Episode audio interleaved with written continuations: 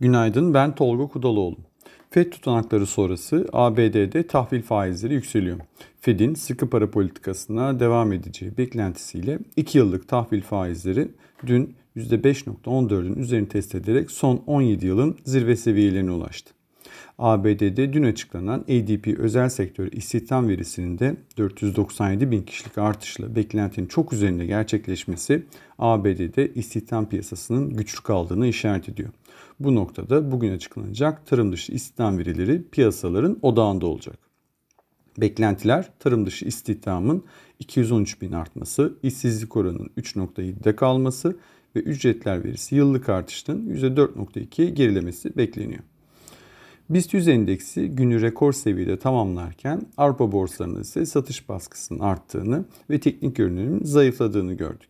ABD borsalarında dünkü gerilimlere karşılık olumlu görünümler hala korunurken yükselen tahvil faizleri de göz önüne alındığında bugünkü verilerinde beklentilerden yüksek gelmesi halinde yurt dışında risk iştahı zayıflayabilir. Borsa İstanbul'a baktığımızda endeks 6208 puan test ederek tarihi zirvesini yenilerken Avrupa borsalarında gün içinde artan satış baskısı BIST'e de yansıdı ve endekste de kısmi kar satışlarının geldiğini gördük. Endekste gerilemeler şu ana kadar düzeltme niteliğinde ve güçlü teknik görünüm korunuyor.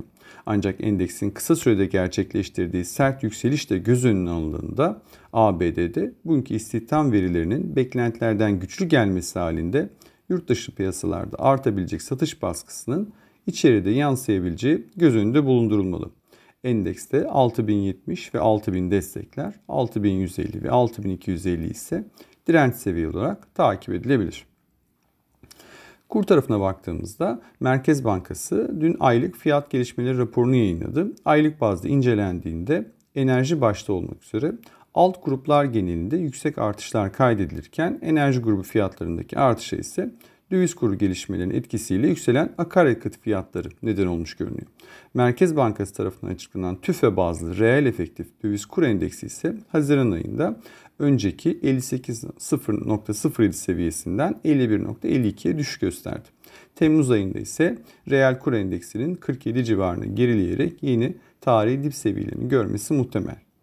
Dolar kuru 26.14 seviyelerinde güne başlarken 26 seviyesi civarındaki dalgalı seyir bu aşamada devam ediyor. Ancak önümüzdeki aylarda enflasyonun yeniden yükselebileceği göz önüne alındığında TL'de sınırlı değer kaybı eğiliminin sürmesi muhtemel görünüyor.